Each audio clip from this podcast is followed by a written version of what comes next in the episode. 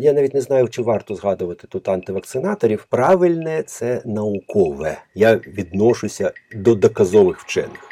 Ми живі, всі живі завдяки науці. Тільки смерть, тільки епідемії, пандемії, несправедливість. Розбалакався. Наукасти подкасти про науку, яку хочеться розуміти. Віктор Досенко патофізіолог, вивчає закономірності виникнення, розвитку та завершення хвороб, у тому числі нового коронавірусу. Активно виступає з науково-популярними лекціями, є співавтором проєкту Молекула Клуб та співзасновником громадської організації Українська вища медична школа. Я читала, що ви е, ну не ви, а вас номінували студенти на ректора Богомольця. О, Було таке, да? Було таке. Було. Мгм. І як чому досі не ректор? О, як несподівано. Я, я, ні, насправді це незабутня е, історія, незабутній випадок в моєму житті. Якимось чином я точно не знаю рецепту, але я заслужив чи завоював, чи якимось так раптом сталося довіру студентів. Ось, ну, мабуть, якесь ставлення, хоча поблажливим це ставлення ну ніяк не назвеш. Всі, напевно, скажуть, що мені важко здати залік чи іспит, чи щось таке. Але це було справедливе і хороше відношення протягом багатьох років, 19 років. Тобто, от такий, напевно, термін потрібно, щоб змінилося навіть це ціле покоління студентів. Нове, нові люди прийшли. Ну і щось почули про певного викладача. Про всіх почули, і про мене почули. Ну а тут ще революція і надія на зміни в країні. І таким чином, оця хвиля студентського е, руху, яка в медичному університеті так масово здійнялася вже після перемоги, фактично революція, але якась частина студентів, медиків і трошки викладачів приймала участь в революції гідності. Ну і, і я, звісно, там е, був. І тому, от е, і виникла така ідея: давайте щось міняти саме в медичному університеті. Він же може бути нормальним, він же може бути таким природним. Там може бути добре, приємно людям, там можна не брати хабарі, напевно, а там все просякнуто корупцією. Це всі знають, і ця зневага до і студентів, і до викладачів, вона і зараз залишається в цьому е, вищій. Ну, на жаль, він не найгірший. Тобто є ще гірші. Є такі самі. Тобто це взагалі е, от такі українські реалії, про які не прийнято говорити, прийнято імітувати якусь діяльність бурхливу, що нібито все добре, там щось ремонтується. Е, Це і робив ректор, якого ми вигнали просто разом із студентами, і зайняли ректорат. Тобто досі, по-моєму, ще не закрита навіть кримінальна справа, там, де мене і ряд осіб звинувачують в захопленні державної будівлі. Так що уявляєте, кого ви тут покликали на інтерв'ю. А гаразд, якщо серйозно, е, ким треба бути якими ресурсами володіти, аби людина, е, хороший викладач, е, могла стати ректором університету, якщо справді студенти цього хочуть? Неможливо це зараз. Абсолютно, ми в цьому переконалися без політичної волі. Тобто без підтримки згори, без бажання влади, от на- починаючи з президента, потім через міністра охорони здоров'я і далі до певних е, органів, які е, впроваджують це цю політичну волю, неможливо змінити владу в жодному університеті в Україні. Заважає цьому демократія. Так, саме демократичні засади, автономія вишів цей закон вийшов в Україні, і те, що обирають керівництво, ті співробітники, які зараз там є. А які там зараз є? Ті, що пройшли відбір. Такий неприродний на предмет толерантності до корупції, та толерантності до незнання, толерантності до імітації навчального процесу і взагалі до видачі дипломів. Ось і саме ці люди не можуть в принципі проголосувати за якийсь прогрес. Апріорі це неможливо. Це нереально. Вони будуть голосувати ну проти себе, фактично, проти свого місця роботи. Вони дуже чітко розуміють, що ось цей чи вона прийде, і нам же точно гоплик. Нас повикидають з роботи, бо ми і спеціальність свою не знаємо, і наукою не займаємося, і ми ще й хабарники. Які в них шанси? Як вони можуть проголосувати за е, прогрес? Ніяк. Ніяким чином. І е, саме от на цих виборах, там, де голосував колектив, да, я набрав два голоси. Ось, а на голосуванні студентів набрав в 5 разів більше, ніж будь-який інший кандидат на цю посаду в 2014 році. Але це було просто опитування студентів і викладачів, так а там було саме голосування, яка яке визначало долю е, цього університету. Проголосували за корупцію. Корупція була підтверджена. Ми продовжили з цим боротися і якось все ж таки довели цю справу до кінця. І цю корупційну, просто вже злочинну організацію по повній програмі досі не покарану, але все ж таки відсунули від влади. І зараз так і немає ректора, до речі. Тобто той той ректор, який є де юре, він не ходить на роботу, звільнений і двічі проголосований всім колективом проти за недовіру тому попередньому керівництву. А ті ж люди, які керують університетом, є виконуючими обов'язки, вони не є фактично ректором. Тобто в центрі Києва Національний медичний університет, флагман і гегемон без керівництва працює вже, по-моєму, півтора чи майже два роки.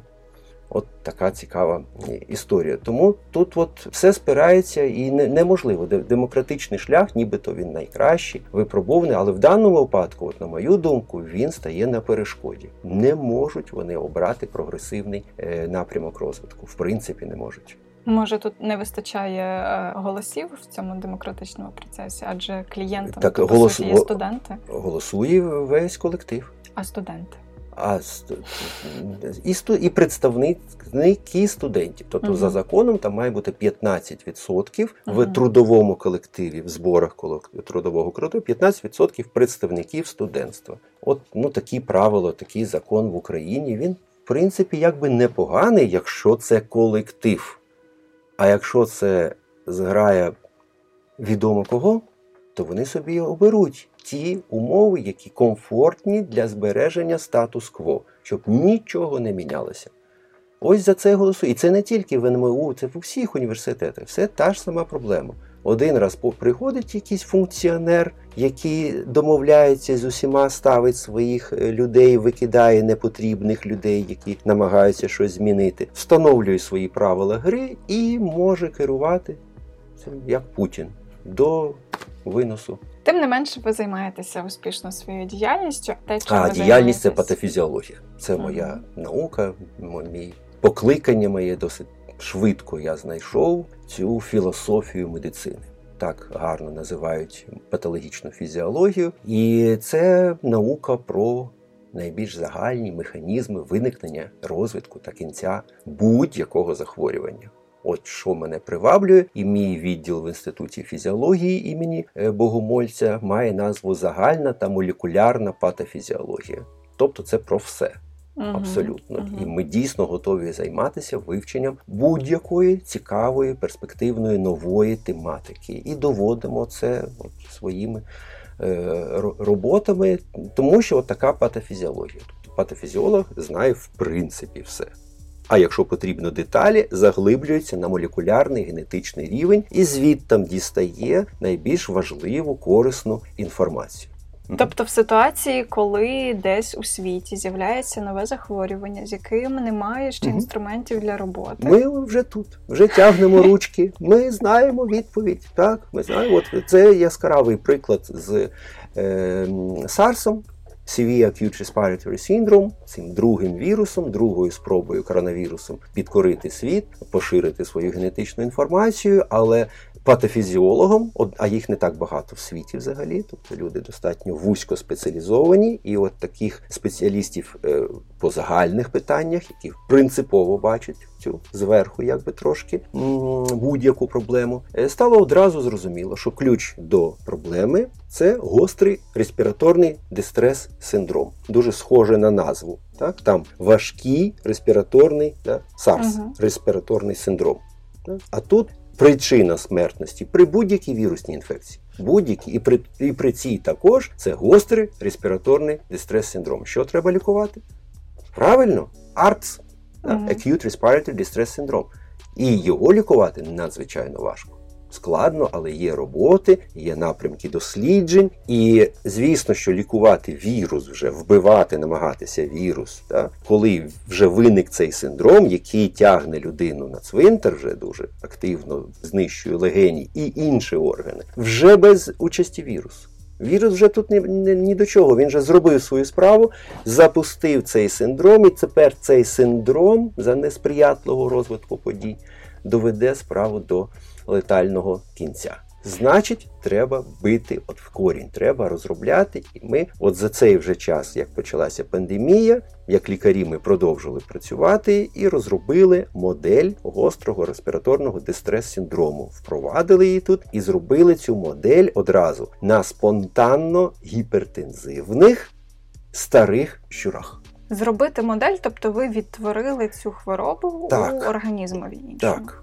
І якщо ми навчимося лікувати щурів, то угу. це буде і рекомендація для лікарів. А ось стосовно лікування і, в принципі, реакцію на виникнення нової нового вірусу, нового захворювання. Припустимо, ми почули, що десь там, нехай не в Китаї, ще десь. Виник новий вірус, він інтенсивно поширюється, тобто він пристосований для того, щоб людина е, до людини приносила цей вірус доволі легко. Яким має бути ідеальний сценарій відповіді держави плюс наукового ком'юніті на ось таке повідомлення? Тобто, уявімо, що ми забули все, що відбувалося після поширення ковід по світу. Момент, коли ми тільки-тільки дізналися, що ми робимо. Нічого не зміниться, доки люди сповідують споживацтво, консюмеризм. Я в цьому бачу найбільш глибинну причину всього. Тобто це відношення до природи, до живої, і це бажання ще більше з'їсти, ще більше щось, ще якийсь там благ собі і своїм родичам зробити. Від цього відмовитися надзвичайно важко. Це філософія світу, і філософія, в тому числі і Китаю. І Китай тут додає ще тоталітарізм на це. Тобто тоталітарні режими вони за визначенням вже винні. Ніколи не відмиється Китай від приховування інформації. Будь-які звинувачення можна закидати китайській владі, і в них не буде антитез. Тому що немає альтернативних джерел інформації, немає вільної преси. Тому от в цій комбінації, коли люди хочуть все більше і більше і більше, і все більше споживати там м'яса, все більше вирубати лисів, все більше будувати там якісь там заводи, ще таке інше, все ще більше забруднювати атмосферу. І разом з тоталітарною владою ідеальний рецепт для появи нових і нових вірусів, і інформація про появу цих інфекцій буде приховуватися знов і знов. Що це і виникло. Тобто в інших за інших умов, хоча б за умови свободної преси, ця б інформація якось поширювалася, спільнота міжнародна активізувалася, якось тиснула на певну владу, і скоріше можна було б локалізувати джерело інфекції. Не буде цього. Чекайте на нові епідемії. Тут сумний прогноз, але не сумний для науки. Весело і цікаво. Цікаво, весело, тобто дуже класно. Ну, ну і фінансування знов таки підтримка. Ви уявляєте, скільки пішло зараз грошей саме науковцям.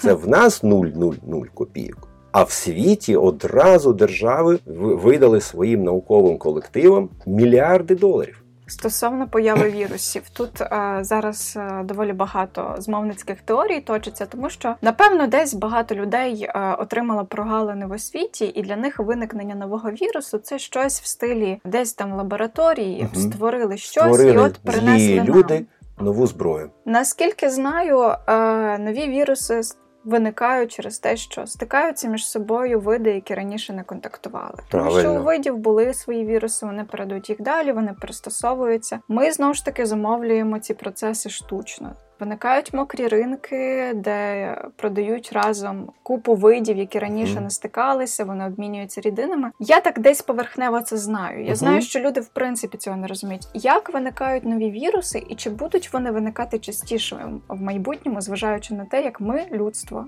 поводимося? Ну, не факт, що частіше. Тобто ми знищуємо ці види.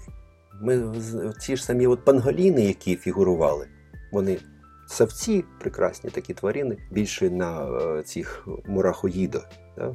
мурав'єда. Вони uh-huh. такі схожі, ну близькі до цього, але в них такий панцир. Це прекрасні червонокнижні тваринки. Вони своїх діточок тягають собі саме на горбі, на спині довгий час. Тобто воно на маму залазить і сидить, а мама там бігає, щось шукає. І і от ці жахливі люди вбивають і їдять цих панголінів якусь зупу з них варять, розумієте, чи в якійсь е, традиційній медицині використовують е, їх панцир. Це що ну це дикунство абсолютно. І добивають цих тварин. От ми за однією з версій отримали вірус саме від пенголінів, тому що вони савці.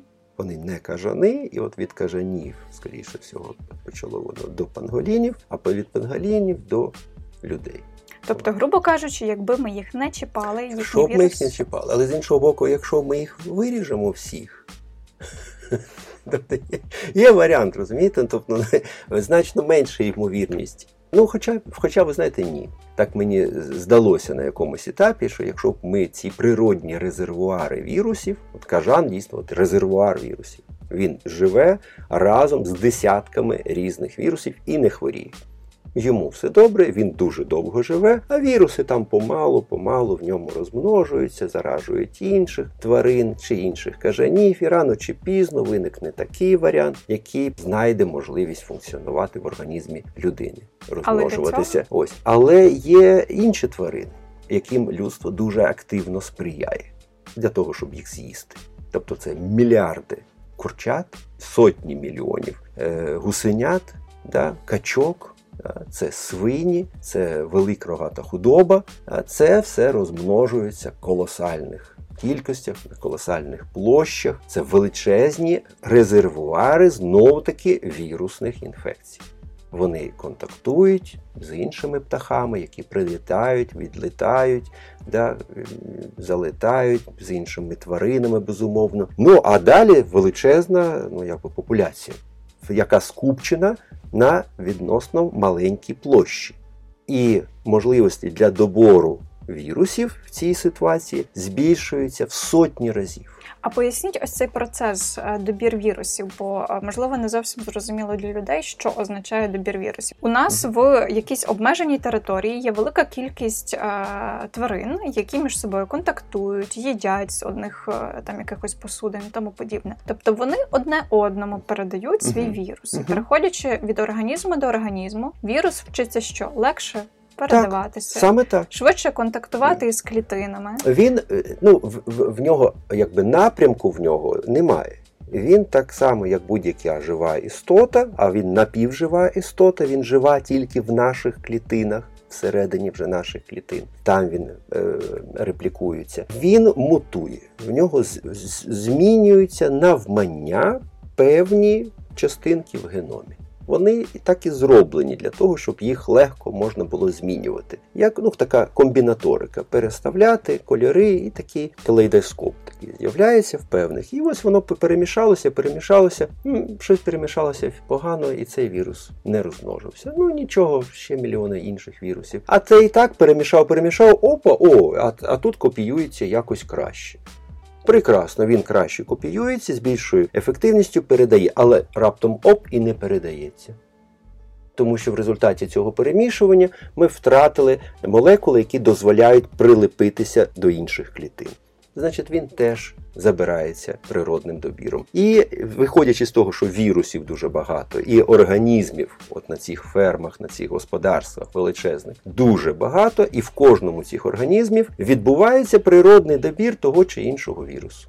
І рано чи пізно з'явиться варіант, який достатньо успішний, а успішність віруса це не вбивати свого хазяїна якомога довше, і щоб в нього і не виникало особливих е, симптомів. Там може потім він якось і помре, але після того як вірус там гарно розмножиться і передаться іншим організмам. От в цьому аспекті SARS-CoV-2 він дуже успішний вірус. Тобто він цю, цю інфекцію людина може не помітити. Інфікований був, реплікація розмноження вірусу була, але людина не захворіла. І це більшість випадків. розумієте? Чи легкий перебіг, який на теж так невідчутний. І і в цьому плані, от тут вірус якби перемагає. Рано чи пізно чи з'явиться, тобто потрібні, якби е, вкид, потрібний контакт нових вірусів в велику популяцію або тварин, або людей, і далі їх розмноження і добір. І рано чи пізно з'явиться новий вірус, який здатний інфікувати іншу тваринку.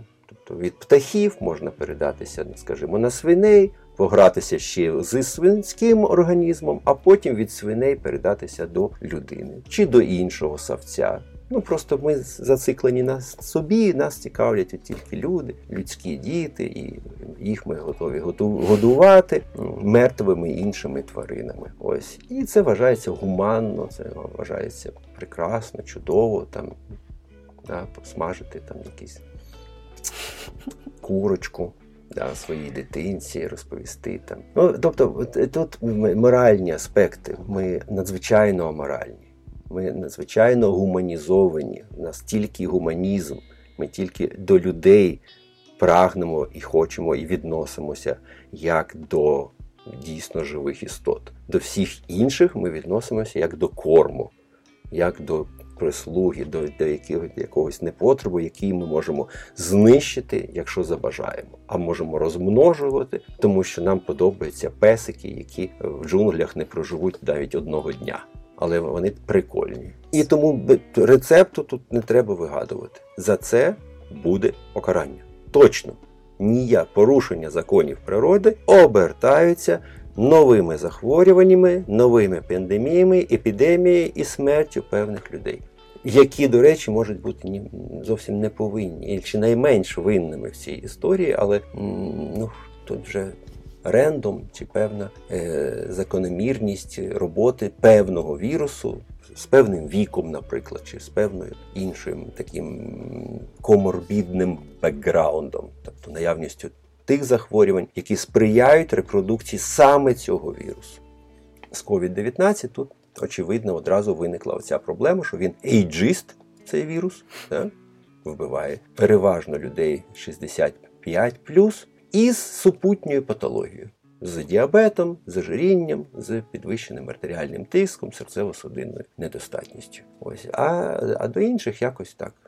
Виник у нас вірус, заразилися ми ним успішно. Як е, до нього виникають ліки і вакцини? Тобто, наскільки я розумію, це доволі тривалий ґрунтовний період часу для того, щоб ми навчилися це лікувати правильно, не вбиваючи якісь інші частини нашого організму. В ситуації із ковід як е, проходить зараз процес пошуку ліків або вакцини? Ну надзвичайно активно ці всі мільярди вчені не витрачають там на лімузини чи поїздки, чи на щось таке. Вони витрачаються саме на наукові дослідження, на е, випробовування і на клітинах, і інвітро, і на тваринах певних, і е, нових варіантів вакцин. Безумовно, для будь-якого інфекційного захворювання перший рецепт це профілактика. Підготувати нашу імунну систему до можливого вторгнення саме цього вірусу. Тут немає взагалі ну ніяких просто заперечень. Це однозначне твердження. Я навіть не знаю, чи варто згадувати тут антивакцинаторів, але я все ж таки ми їх згадаємо, тому що от на тлі цієї пандемії це total fail. Це просто вони розчавлені. Ось ви хотіли світ без вакцин. Ось він. Маєте, ось він, давайте, насолоджуйтесь. Немає вакцини. Подобається? Класно, да? Добре, да? і дітей вас не буде ніхто примушувати щеплити. Ні бо немає вакцини. Можливо, їх стане трошки менше, але не факт. Здатність людей до некритичного мислення значно переважає можливості е, логічного когнітивного пізнання світу. Тому е, ці дослідження тривають дуже активно. Вже створено більше 30 різних вакцин, 6 вже випробовуються, і тут важко сказати, ніхто не хоче поспішати, щоб не вляпатися в неефективність чи побічні якісь ефекти проекти, це все має бути точно перевірено в усіх деталях. Е, ніхто не збирається послаблювати вимоги до вакцин, а вони дуже жорсткі. Тобто фірми це переважно приватні компанії, які розробляють вакцини і збираються, звісно, продавати ці вакцини державам в великих обсягах. І тому ці держави, звісно, забезпечують контроль якості. Тобто має бути 100% докази, що ця вакцина працює, вона ефективна і вона безпечна. На це все точно потрібний час. Тому раніше кінця року е, не очікуйте на якусь вакцину. Це мій прогноз. Я дуже здивуюся, якщо раніше виникне ця та чи інша вакцина. Ну і тут знов таки працює спільнота. Якщо завтра е, на Росії оголосять, що вони створили вакцину, ну ви розумієте, що їм просто ніхто не повірить. От тільки ідіоти ще вірять в російську пропаганду. Ймовірність того, що вона буде ефективною російського виробництва, там 0,0001%, так вона є, але вона надзвичайно маленька. Всі інші вакцини розвиваються відкрито, обмінюються вчені інформації, працюють, при цьому конкурують да, і розробляють. Ту чи іншу вакцину. Можливо, їх буде одразу декілька, але все одно після детальної ретельної перевірки. Можливо, до цього часу вони вже будуть не потрібні ці вакцини. Поки немає у нас вакцини, угу. є е, варіанти якихось порятунків. Можливо? Є, Є експериментальна терапія яку ми маємо застосовувати, коли ми не маємо доказової медицини. То найкраще, що вигадала медицина в терапії, в тому числі інфекційних захворювань, це доказова медицина.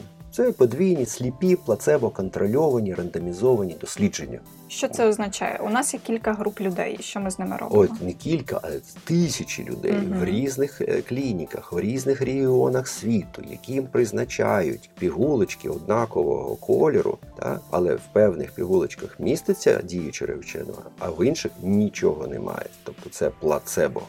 Ось. І треба виключити ефект плацебо, і вони ще подвійні сліпі. Навіть лікар, який призначає цю таблетку, він не знає, він призначає зараз діючу речовину чи плацебо.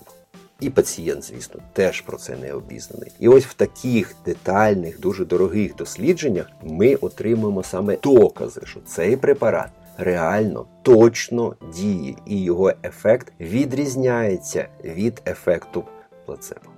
І ну і зрозуміло, що якщо виникає нове захворювання, новий вірус, то доказової медицини просто немає. Ми нічого не знаємо. Потрібно довго працювати з цим вірусом, щоб знайти. Для цього потрібно багато пацієнтів в різних країнах і таке інше. Тобто немає. Просто. І тому е, йдуть на експериментальну терапію, виходячи із міркувань про те, що цей вірус ще схожий на якісь інші віруси. Схожий. А чим лікують вірусні інфекції такого плану, теж вірусів, які вражають передусім легені. Ага, лікували от таким і мало певний ефект. Ну, давайте спробуємо при цьому вірусі. Реально спробуємо, на людях спробуємо. Ну, Обережно, записуючи, отримуючи згоду від пацієнта, що ось ми, ну, ви ж розумієте, що це новий вірус. Ліків специфічних немає, а, вам погано. Є варіант. Спробуємо. Пацієнт каже: Добре, пробуйте, лікуйте мене, лікар, я вам довіряю. Підписую згоду і починається експериментальна терапія, ну практично будь-яким препаратом. Китайці знов таки випробовували і традиційну китайську терапію і якісь такі недоказові противірусні препарати. Пробували, бо потрібно чимось лікувати, потрібно якось впливати. І от в цих дослідженнях якби і просіюються лідери, які все ж таки зменшують смертність, зменшують перебіг, тривалість захворювання, зменшують важкість цього захворювання, покращують результати е, в цілому такого неспецифічного лікування будь-якої вірусної захворювання. Ми акцентували свою е, увагу як громадська організація, вища українська вища медична школа на конвалесцентній плазмі. Це готовий метод для будь-якої нової вірусної інфекції. Чому вона реконвалесцентна? Ми Що таке плазма? Конвалесцентна плазма. Угу. Я тут прибрав би це ре, тому угу. що невідомо звідки в російській мові, а потім в українській мові з'явилося до цього латинського слова конвалесцент, тобто той, що одужає, ще оцей додаточок ре. Він абсолютно тут зайвий. Угу. Конвалесцент це той, що одужує. А якщо він одужує від якоїсь вірусної інфекції, значить в нього, в цього організму, вже є рецепт боротьби з цим вірусом. Все настільки очевидно, навіть так без знання якихось молекулярних механізмів, ще й імунологія, власне, не набрала свою е, потужність, свою міць, але вже інтуїтивно зрозуміло, що от людина була хвора дуже важкому стані і одужала значить вона перемогла цю інфекцію. Цей організм щось знає, вже має рецепт. Де цей рецепт, імунну систему, ну як його, що що ми можемо взяти ще ніж е, інше, ніж кров. Ось. І тому ця ідея виникла достатньо давно, більше ста років, і регулярно, стабільно показувала хорошу ефективність при будь-якій новій інфекції. Більше ніж 900 статей зараз є в наукових е, джерелах в PubMed е, по конвалесцентній плазмі в цілому, але застосовували її виключно при нових вірусних інфекціях, коли знов таки був брак доказової медицини, просто відсутність.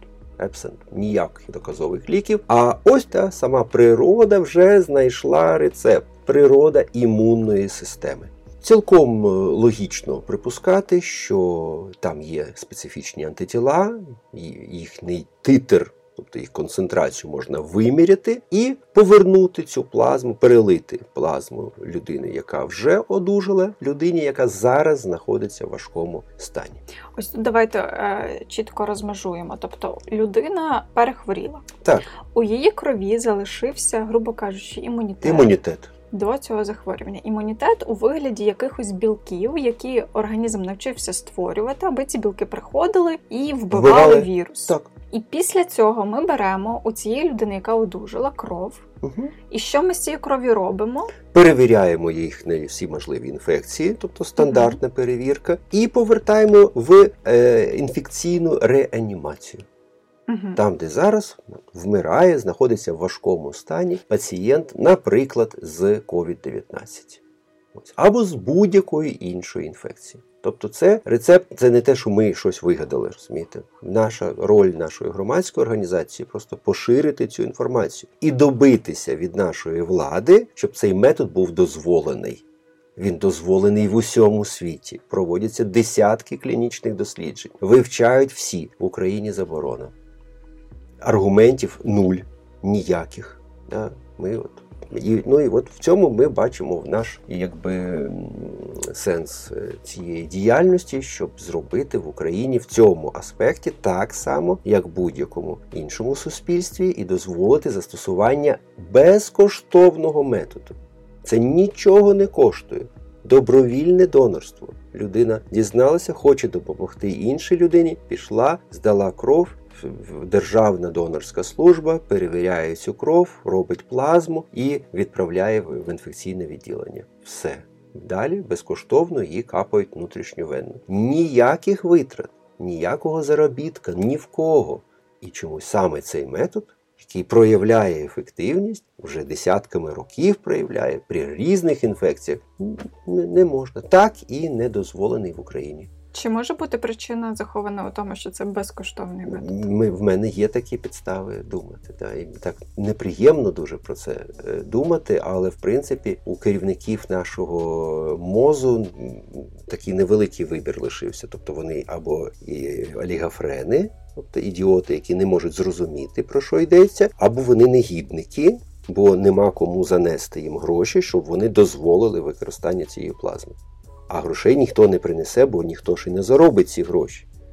І така от е, неприємна ситуація е, склалася, вона не на користь мозу, вони демонструють е, ретроградність, нездатність швидко приймати рішення, реагувати і, в принципі, робити так, як в Євросоюзі.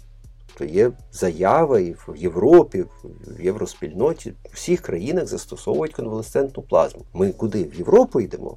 У вас немає своїх експертів для оцінки ефективності цього методу. Послухайте інших експертів. Послухайте Food and Drug Administration. Це американська компанія, державний орган, да, який регламентує використання будь-яких лікарських засобів. Ще 28 чи 27 е, березня була чітка заява FDA. Конвалесцентну плазму ми використовуємо. Ми здаємо, організовуємо, збираємо плазму тих, хто одужав, і переливаємо. І вся Америка здає конвалесцентну плазму, вона досліджується і вона активно переливається, ідуть клінічні експериментальні дослідження. Ось. А цим щось там не вистачає, щоб змінити якісь свої ж накази. Ну, це накази якихось попередніх мозів. Але ніколи в історії України України конвалесцентна плазма не була дозволена при при жодному, ну взагалі ніколи. Чому, як, що за проблеми, це ніхто не хоче обговорювати. В них реально немає аргументів, і вони не роблять свою справу. Ми можемо використовувати плазму, тобто почищену кров від е, всього зайвого, в якій залишена тільки рідина і можливі плаваючі у ній е, активні білки. Так, так ми можемо вичистити звідти тільки специфічні імуноглобуліни. Тобто, це саме білки, яка, які зробила імунна система, і цю роботу от проводить е, біофарма. Біофарма плазма в новій церкві це підприємство таке потужне, велике, дуже сучасне, приватне. І вони разом з міжнародним таким консорціумом активізували діяльність, щоб з цієї конвалесцентної плазми витягнути саме імуноглобуліни до цього вірусу, до SARS-CoV-2. Тобто, скажімо, імуноглобулінів загальна кількість там, наприклад, приймаємо це за 100%, а цього специфічного імуноглобуліну там, дай Боже, щоб було піввідсотка угу. чи ще менше. І, А все зайве смітник, то от воно не потрібно. Ось виділяємо. Очищуємо цей імуноглобулін, там вже більше нічого немає, там тільки один специфічний білок, який має повинен впливати на віруси, саме оцей вірус, а ніякий інший вірус. Е, цей проект рухається. Як не дивно, тут знов таки виникають підозри, чи не сприяє наша влада саме цьому приватному підприємству. Чи не думає вона, що дозволивши переливання конвалесцентної плазми, вона зменшить наповнення банку конвалесцентної плазми для виготовлення цього препарату, який потім буде продаватися? Звісно, що буде продаватися однозначно, і це буде точно дуже дорого. Воно не може бути дешевим принципі не може бути. І теж, тобто я дуже за що вироблявся цей гіперімунний імуноглобулін, да, специфічний, чистий до цього. Прекрасна технологія, потрібно рухатися в цьому плані. Але чого не застосовується конвалесцентна плазма одразу, безкоштовно? І от тут знов такі питання до мозу, невже вони сприяють от таким чином корупційним шляхом цієї компанії? Мені б дуже не хотілося цього, але мене легко переконати. Дозволяйте конвалесцентоплазму, я скажу, що це тільки там були якісь балачки. А ви зазначаєте про те, що це є дуже гарним порятунком для людей, які вже в тяжкому стані, імунна система яких, грубо кажучи, не справляється. Немає, так, да, вона немає ресурсів е, подолати вірус. Я вичитала, що антитіла є ефективними для профілактики, тому що вони нападають на вірус, поки той ще поза межами клітини. Абсолютно точно. А якщо вірус проникає в клітину, антитіла вже не значно менш ефективні. Значно mm. антитіло не знайде вірус всередині клітини. Ніяк не знайде, але може допомогти розпізнати інфіковану клітину так, угу. іншим нашим клітинам тим самим макрофагам чи нейтрофільним гранулоцитам, які розпізнають, тобто антитіло може гіпотетично розпізнати інфіковану клітину, да, а через це антитіло та ця клітина вже буде атакована іншою імунною системою. Тобто сподівання на те, тобто то, ні, ні, ні, я б не відкидав якби роль гуморального імунітету. Той імунітет, який забезпечує антитіла, це відкриття Пауля Ерліха, який і отримав за це Нобелівську премію. Імуноглобуліни розчиняються в воді, а гумор це якби її рідина.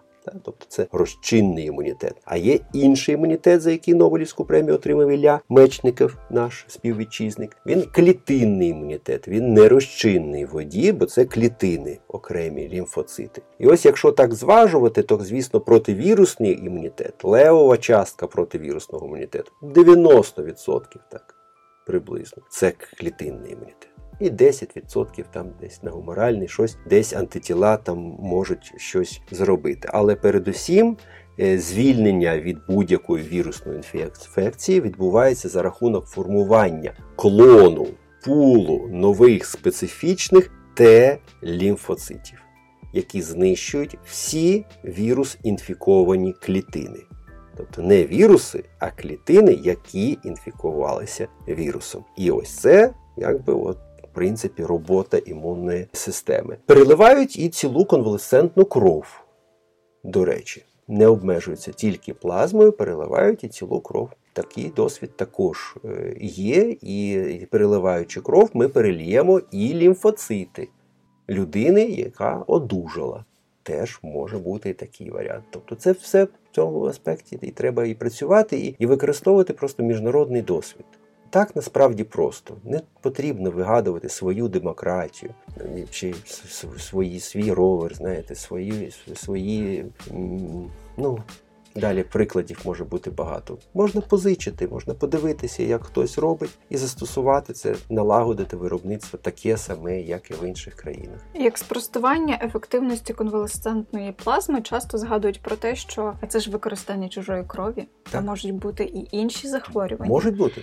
Чи є сенс на них оглядатися, коли людина в критичному стані? Риторичне питання. Риторичне. Дуже легко. задати. Відповідь на це питання ви, у родичів і у людини, яка знаходиться зараз в реанімації, знайдеться протягом секунд. Просто секунд, це буде моментальна відповідь. Давайте рятуйте. А ви знаєте, можливо, то там є вірус гепатиту С, і потім у людини виникне от гепатит С. Коли потім? З якою ймовірністю? Ну там, ну може там 0,1 відсоток. А скільки відсотків, що людина загине через кілька днів? 80. В одному з ваших інтерв'ю ви зазначили, що Україна втратила можливості для розроблення та виробництва власних вакцин. А чому так склалося? Що це за ситуація, в якій ми не можемо створювати власні вакцини? Виробництво було пострадянське, все державне. Ось і цей бізнес е, не ну, не виявився привабливим. Тобто він нікому не сподобався для приватизації, для розробки, для вкладення якихось коштів, капіталів і таке інше. Це е, дорого, це дійсно вимоги високі. Ну, коли держава сама виробляла, тобто вона сама і контролювала, і сама закривала очі на якісь недоліки. Зрозуміло, що це державне були, були, були підприємства. Ну і вони якби де-факто ще є, але вакцин Україна практично не е, виробляє і ну от то, тому, що ніхто не підхопив нікому воно не потрібно. Ну і державі теж, на жаль, не було потрібно. Тут прикро те, що це не було державним рішенням. Тобто, в принципі, може бути таке рішення, що нам не вигідно, ми не конкурентно здатні на ринку вакцин. І тому виробляти вакцин, аби були в нас свої вакцини, це неправильне рішення. Ну, Тобто не виходить там багато країн там не виробляють свої автомобілі і прекрасно собі живуть. Вони чітко зрозуміли, нам не вигідно виробляти автомобіль. Ми будемо купляти авто там в Німеччині чи в Америці, чи де ще. Все. І нічого закрили питання. Так само це питання може бути і стосуватися і вакцин. Невигідно, ми відстали. Щоб догнати, треба вкласти величезні гроші, фахівців немає. Все, ми, ми, ми купляємо вакцини. Але рішення такого не було.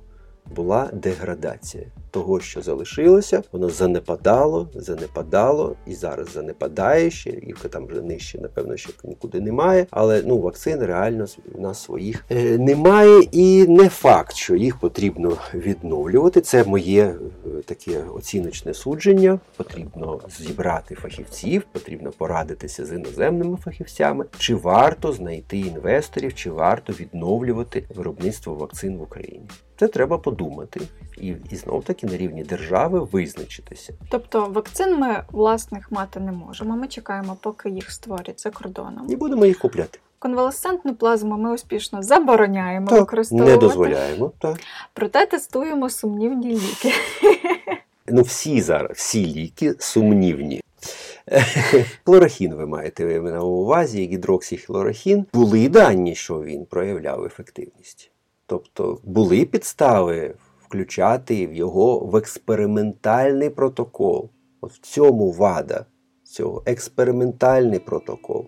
І там воно десь дрібненько так написано. Тільки за згоди з пацієнтом. Обов'язково. От на цьому потрібно було наполягати по відношенню до будь-якого препарату. Немає доказової медицини стосовно COVID-19. Тому так ми можемо пробувати. Ось це, і фактично цей гідроксихлорохін був внесений в цей протокол, тому що французька компанія подарувала Україні, допомогла як гуманітарна допомога певну кількість доз цього е, препарату на підставі окремих даних, які говорили, що ефективність якась є. і можна думати, що він може діяти. Але продовжилися ці клінічні дослідження в багатьох країнах. Не можна сказати, що там наш МОЗ найбільш дурний там і там от в цьому аспекті. Ні, в багатьох країнах гідроксихлорохін почали використовувати в клінічних е, дослідженнях. І результати цих клінічних досліджень вони різні. Десь говорять, що ефективний, а десь говорять про бічні ефекти і збільшення смертності, десь говорять про відсутність будь-якого ефекту. Не впливає. Тобто це все разом потім докупи зберуть, зроблять мета-аналіз і зроблять остаточний вердикт. А зараз так треба, звісно, ну, активно це чути. Да, чути і змінювати цей протокол, орієнтуватися. От мені дуже прикло, що е, в протоколі так і не з'явився препарат під назвою Авіган, е, який подарувала знов таки і Японія Україні певну кількість цього доведеного протигрипозного препарату, але цей препарат таргетний, тобто він специфічно блокує РНК залежну РНК полімеразу вірусів. Що ця полімераза робить? Що ми... Робить копії. Тобто копіює е, генетичну інформацію ми, віруса. Ми блокуємо можливість вірусу розмножуватись. Угу. Так, угу. і це офігенно. Це тобто воно ну повинно працювати. Єдине, що цей препарат розроблявся для цього ферменту, для для перемірази вірус, вірусу грипу, але не вірусу коронавірусу SARS-CoV-2. От. Але знов таки. Коли немає доказової медицини, підстави думати, що цей фермент близький і він теж можливо буде заблокований, є. Потрібно пробувати. Китайці одразу попробували, в інших країнах теж проводяться клінічні дослідження авігану, в Україні тиша. А чому ми не знаємо, де цей авіган? Японія нам його подарувала, і де він просто тиша, невідомо. Він так розчинився в українському просторі. Десь, може, в Дніпрі, може, в Десні, може там в Дністрі. Немає. Нічого, ані, ані, ані слова.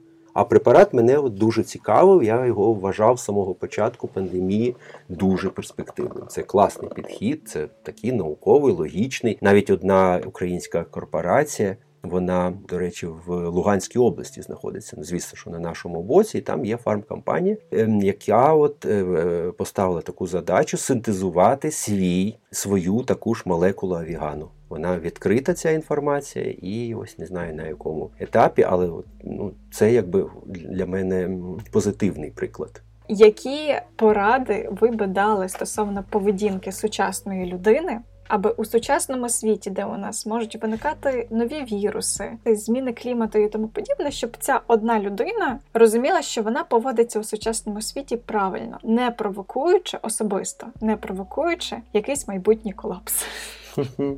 Ну, правильно, ви ж розумієте, що для науковця це правильне, це наукове.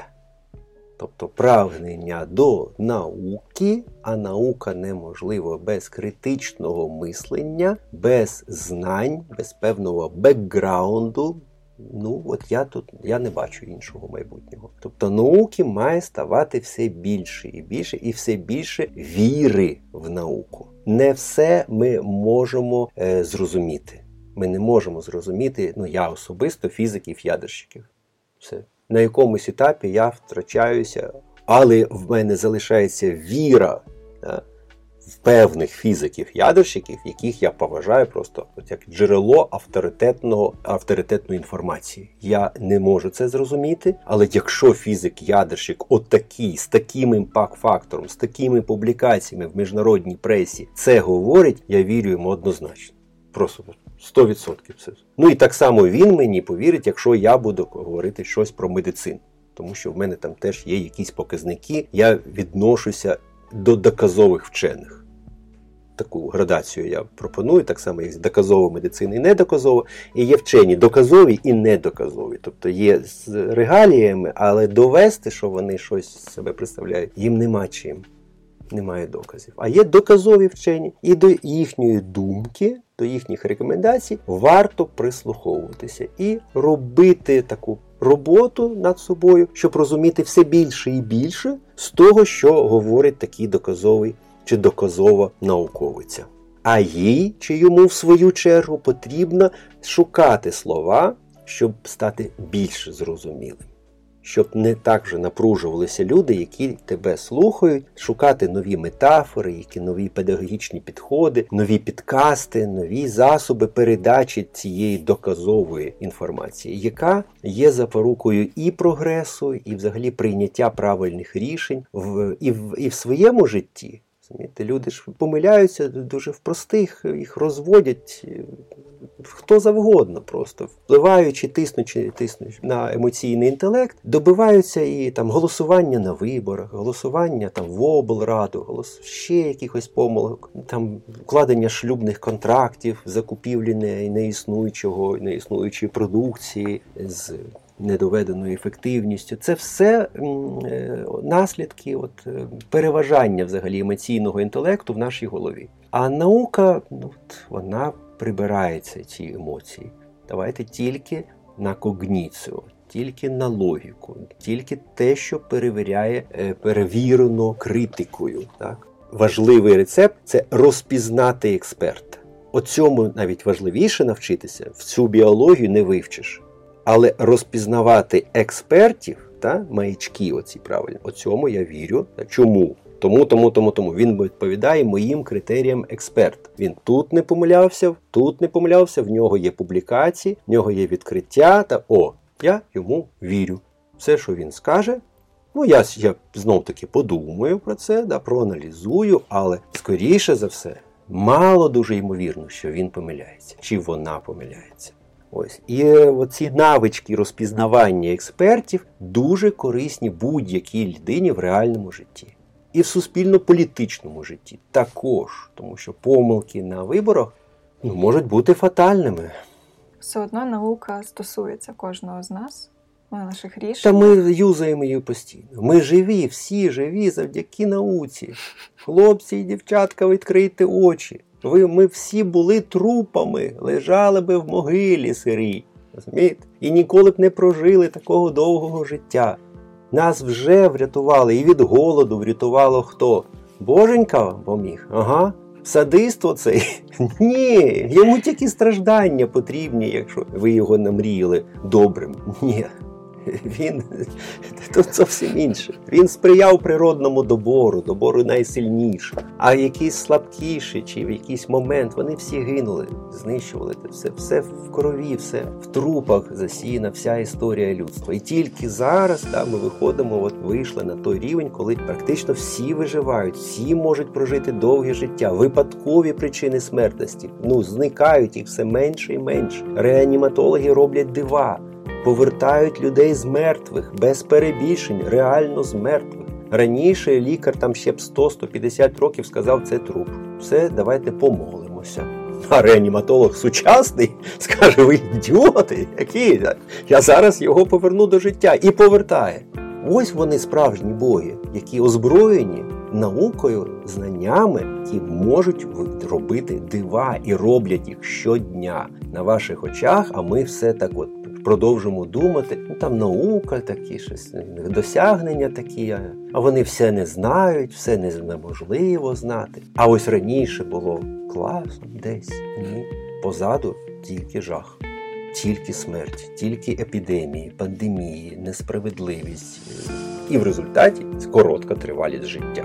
Ніколи людина так довго і так добре, так заможна не жила в цьому світі. І конкретно в нашій країні ніколи люди краще не жили за сукупністю так, показників. Ніколи не було краще. Українці живуть дуже добре, і за це треба боротися і далі рухатися вперед до цивілізованих країн і кожного дня робити своїм життям підтвердження. Так, ми виправдаємо цей історичний шанс, і буде ще краще, і ще більш науково, і ще більш доказово.